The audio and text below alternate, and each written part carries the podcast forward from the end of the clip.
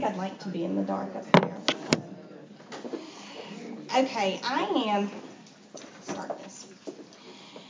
I'm going to take two minutes, and only two minutes, because if I take more than two minutes, I will not have the emotional fortitude to actually get to Romans 8. So, um, but today is my last Wednesday with y'all. Not we're not moving tomorrow, but we move in less than six weeks. So for those of you that don't know, Andy accepted a call in Tennessee, and so December 16th, the Wyatts pack up for the fifth time in their marriage, and they we we we start a new journey. And um, a truth about me is I'm terrible at goodbyes. I'm I'm utterly terrible at them, and practice hasn't made me perfect at it. Um, I've gone through five tearful goodbyes now, and I have yet to have gotten good at it. And the problem when you're not good at a goodbye is you forget to say the things to the people you love that needed to be said.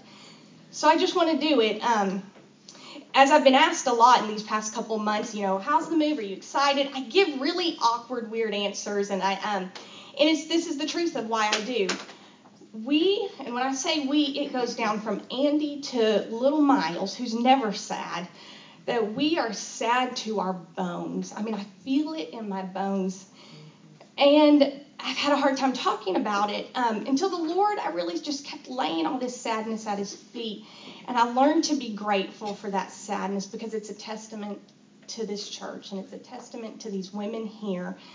Because the reason I am so sad is because ministry's been so sweet. So for over five years, we have been ministered to, we have ministered with, we have been loved, we have grown in grace with all of you, dear people and it's devastating to leave. Um, and a lot of pastors and their wives and their families don't have that story. I don't know if y'all know that, but a lot of pastors and their families have very hard stories. And Andy and I can say with all rejoicing that we have felt loved and we will first pres is something so dear to us. So we we love you and we thank you and the word thank you seems so deficient, but it's all I've got. So thank you, and that's where I'll end. Okay, so we can get to Romans 8 because I'm not good at goodbyes. And so for the people that I really love out there, I'm going to really try to give you a goodbye. So, okay, so Romans 8. Um, if you went to the amazing, amazing um, hymn sing a couple of weeks ago, which is my favorite thing we do at this church, and only poured salt in the wound, Stella, as you mentioned that we have to leave. But anyways, Michael made the comment when he got up and spoke that what's the greatest book of the Bible? And because we already knew Romans, hopefully everybody was there and said, Romans. And then, womp womp, he said, What is the greatest chapter? And he said, Romans 3. Um, I'm sure Romans 3 is fabulous. Um, but I don't know where he got that. because if you really start to ask those that are in the know, they're going to tell you Romans 8. This is what they'll say. If Romans is the greatest book of the Bible, Romans uh, uh, Romans 8 is going to be the greatest chapter of the greatest book. Well, why? Why is Romans 8 so overwhelmingly sweet? Um, and so, for the past couple chapters, Romans 6, 7, and 8, we've come to a section of Romans as it's outlined that um, the theme is that how grace is going to reign in righteousness. Um, we saw union with Christ in 6. And then in chapter 7, we saw how we struggle with sin and our relationship to the law. And here we come to Romans 8, and its overarching message is that our struggles with sin will not ultimately undercut our salvation.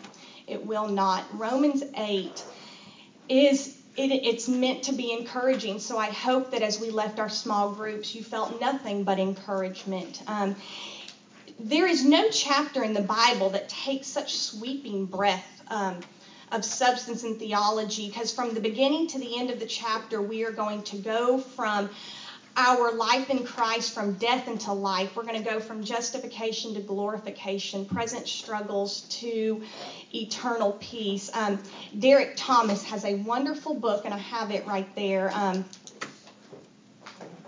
it's called. Um, I found this book years ago. So when actually when um, Margaret asked me to do Romans 8, I was like, because I'm already prepared. This book is called How the Gospel Brings Us All the Way Home. And when I first read this book, I didn't know what it's about, but the title captivated me. I was just walking around. And I, I love the image of home. Um, I'm from a broken home, and so the image of home has always meant something that a home that would be complete. And when I read that, and the gospel will bring us all the way home, and it would be about Romans 8. So Derek Thomas would give um, a sermon series over Romans 8, and his congregants loved it so much they begged him to make it into a book, and there it is. But in the opening of this book, he says chapter 8 brings us the completeness of salvation, and so that's what we have done. And I will not get to talk about all that in its fullness, and so I'm just going to quickly move through a, a, really important role, and that's the role of the Holy Spirit, which we talked about in small group. I mean, we really got to talk about the role of the Holy Spirit in our life. But when we think about how the gospel is going to bring us all the way home, you can't deny how the Holy Spirit's going to work it in through us. Um, in the greater evangelical faith, there is no shortage of talking about God the Father, the head of the Trinity, and um, as He sits in sovereignty in the Holy of Holies, we know He was before all, and He's above all, and He's through all, and He's in all. And there is certainly, nor should there be, a shortage of the discussion of Christ, our Redeemer, our Savior, the perfect Lamb, the Lion of Judah. But while we all in here believe in the Trinity and the third person of the Holy Spirit, I think he mystifies us a bit, doesn't he? Um, and but Scripture tells us a lot about him. In Romans 8, man, he just gives us a lot about him. And so I want to step us through the first 21 verses of 8, just looking at our the Holy Spirit's role in our life. When Amanda ended her talk last week, which it was so beautiful, she she made the statement that she was going to steal the thunder of Romans 8, and you didn't. Instead, what you did was threw a pitch out, um, and hopefully I'll hit it. So um, we just left Romans 7, um, which we get to see the turmoil of Paul in which we all have just grappled with ourselves. And then he starts 8, and he starts it at just the perfect timing with, There is therefore now no condemnation. Could there be any sweeter words written in the whole Bible that we need to hear? There is therefore no now condemnation. And they're beautiful words. Um, but I think if we're honest with ourselves, we we struggle with the confidence of that. How do we, fellow believers who still struggle in sin, how do we, as fellow believers who still just are bone weary from the war we're trying to wage on sin, how do we who have said with Paul, wretched man that I am, who will save me from this body of death? How do we actually have the confidence of Romans 8:1? Um, because Paul had it, and he, and if we read it in the Greek, we would see all the emphaticness of that statement. But he tells us immediately, and that's verse 2, when it says, The law of the Spirit of life has set us free. And he's talking about the work of the Spirit in our heart. How the moment that we are forged in union with Christ, we have the indwelling of the Holy Spirit. As, as instantly as justification happens, there comes the Holy Spirit and he works. And I would almost kind of argue he's a little bit there getting us primed for that conversion moment, that moment when we see truth. He teaches to our hearts the gloriousness of the gospel, and he continually whispers to your soul, You have been set free. And it's there. Um, and that's why we go back to Scripture when we feel despair and we go back to the Word because the Spirit is there and He's in our hearts. And the reality of justification is that God accomplished it in a moment and He accomplished it for us. But He didn't leave us there. I used to think that. I used to think after justification, we were left to toil and make our way to the end.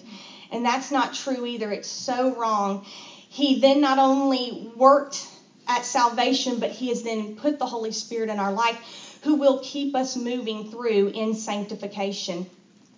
Um, so we have this assurance that it is not us who will wage war against sin. It will be the Holy Spirit working through us who is going to wage war on our sin and to take comfort in that. And that's exactly what Paul wants in these first opening verses for us to know as readers and as fellow believers. He wants us to take comfort and he wants us to take confidence, not because of how you feel, not because of what you've done or what you haven't done, not because of your circumstances, but because of what He has done and because of the continued work He is going to do in us. And so then He kind of starts moving. We're going to meander through life until we come to the end of life. We move into what it looks like again this worldliness versus godliness, which we come up with a lot in Scripture. Um, more than that, I think what he's pointing to is distinguishing between two ways of life that really are pointing to two different hearts. Um, we start with five. For those who live according to the flesh set their minds on the things of the flesh. But those who live according to the Spirit set their minds on the things of the Spirit. And we read it all in, in small group. We went through that. John Owens um, has this really famous quote. I've heard it over and over, and I'm sure you have that our ordinary voluntary thoughts are the best measure and indication to the frame of our mind. It's true. What he's really saying is, what do you think about when you're thinking about nothing? Like when you're sitting in carpool, like what do you think about? Because I would dare say that the wanderings of our mind, like an arrow, point straight to our heart. And, and that's why Paul is taking us to the content of our thinking. Typically, when we hear the word flesh in Scripture, we start to think of the, the earthly body. Not so much here. What Paul is doing is he's contrasting those who have the indwelling of the Holy Spirit and those who do not. 1 Corinthians 2:14 says the natural person does not accept the things of the Spirit of God for they are folly to him and he is unable to understand them because they are spiritually discerned. And so when Paul is speaking of setting your mind on the things of the Spirit, it is not merely our intellect, which we as good Presbyterians love to point to, but he's pointing to, yes, what we think about, but he's asking us about our heart. He's asking us about the decisions we make, the things we desire, the things we choose to worry about, um, our ambitions. And he is saying all of that will be given over to the Spirit. He is impl- that someone who belongs to the Spirit has what we often call that kingdom perspective. As we go through the mundane thoughts, that the kingdom perspective sits over it all. And when you are in perfect union with Christ, there sits the Spirit, and He changes this in you. He is who will give us that kingdom perspective. He will take our ordinary wanderings and He'll help us set them on Himself and the things of above. And all of a sudden, all the comforts that are Romans 8 start to become ours.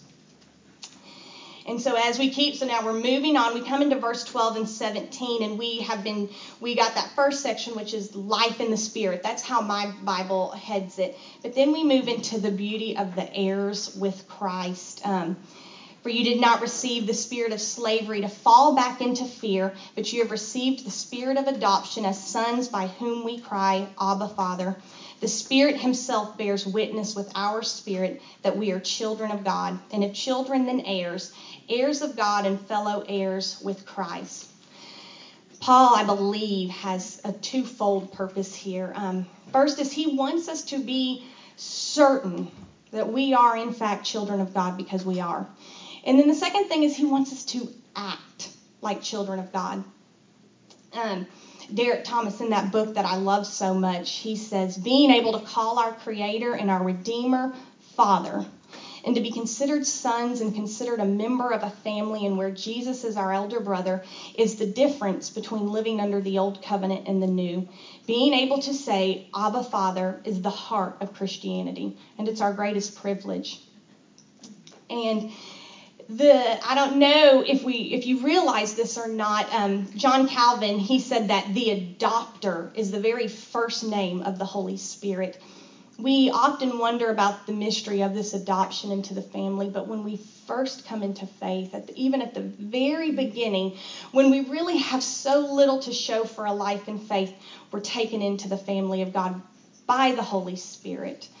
Um, I often get asked this question, I don't know why, but how are you so certain that you will spend eternity with in heaven? And it's, it's so simple because I because I'm part of the family of God. Because God has set out the work, Christ achieved the righteousness, and the Holy Spirit seals it in. That's His work in our hearts. That is that spirit of adoption that Scripture talks about. And because he has adopted us into the family, he will start to give us the family traits. We, um, when we think about the Holy Spirit, I want us to not wander into these thoughts that, okay, the Spirit is, the Holy Spirit is a guide leading the way. Well, he's not merely a guide. He is, He is actually putting the energy in our steps in this race. He's the one who puts strength into every stride that we take in this run. He isn't simply giving us information like I am standing before you, and your own brains have to somehow make sense of that. No, He's the one who gives us eyes to see, He gives us ears to hear, and He changes our hearts and in his indwelling, it's not this sense that somehow he's kind of wiggled for elbow room in what is this soul that I can't look at.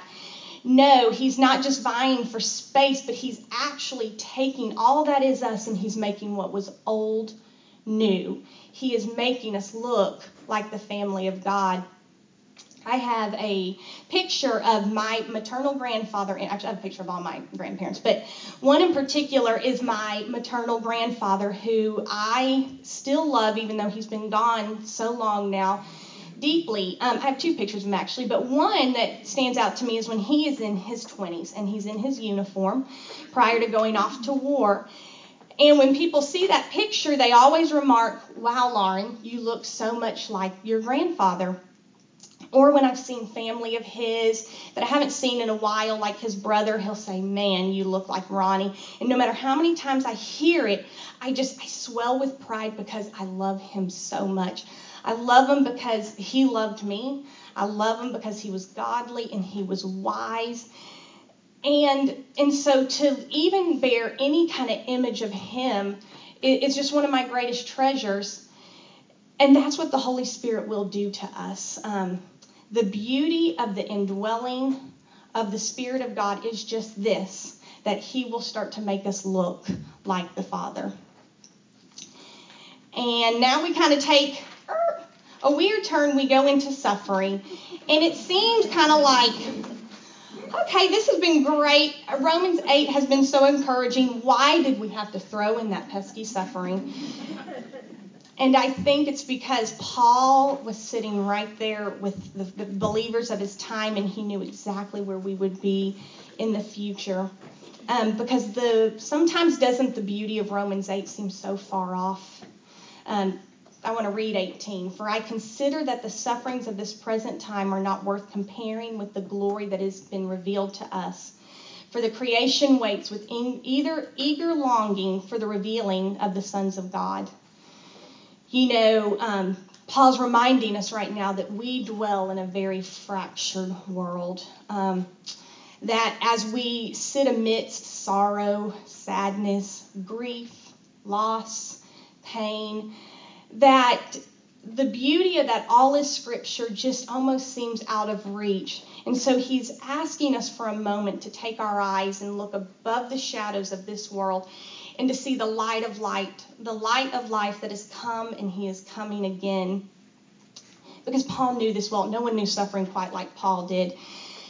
And it brings to mind, this illustration is used a lot, but I have never seen one that gets as close to comparing it. Um, I don't know any of you that have read The Lord of the Rings, but you probably watched it. And this story is not in the movie, which breaks my heart because it's the best part of the whole series of the books, Lord of the Rings. But it, a little bit goes like this um, Samwise Gamgee and Frodo Baggins, they're who have to take the ring to Mount Doom to save Middle Earth. And they, Gandalf, the wise wizard, they lose very early on. He has to fight this like demon dragon and he goes down into the pits of what looks like hell. But Sam and Frodo go on by themselves. They do. They, they begin the journey by themselves. And what they don't know is that Gandalf did not die. Um, and they won't know that till the end. And so, y'all know if you've watched the movie, Frodo throws the ring into Mount Doom. It's destroyed, and they think they're dead. I mean, they're left on that mountain that has now exploded. But Gandalf comes with the eagles and he saves them. And um, this part's what's missing. When Sam and Frodo are back in Rivendell, Sam opens his eyes and he sees Gandalf and he says, Gandalf?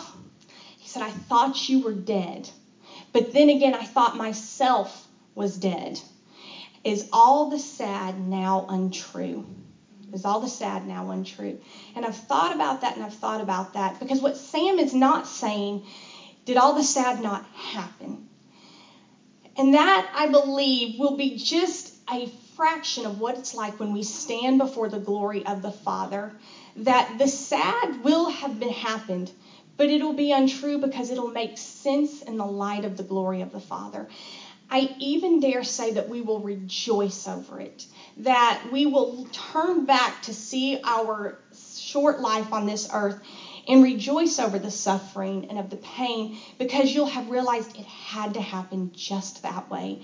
And if it had happened any different, it would not have been perfect like the Lord designed. And so, as we look at this from the beginning to the end, you know, this justification to this glorification, we're reminded that it's this it's the gospel and it's the Holy Spirit, that third head of the Trinity, that is going to see to the fact that you and I make it all the way home. Let me pray and close us. Heavenly Father, we thank you for this glorious book. You did not leave us here alone. You have given us such a help. That's why Christ said it is for your benefit that I leave because I'm sending you a helper. And you've given us your word that we come back to time and time again for strength, Lord. We thank you for it. And we pray that the words on these pages will renew our minds and it will increase our vigor, Lord. That we who are now no longer slaves to sin but have been set free to live, that we will live for you and glorify you. We ask all these things in your name. Amen.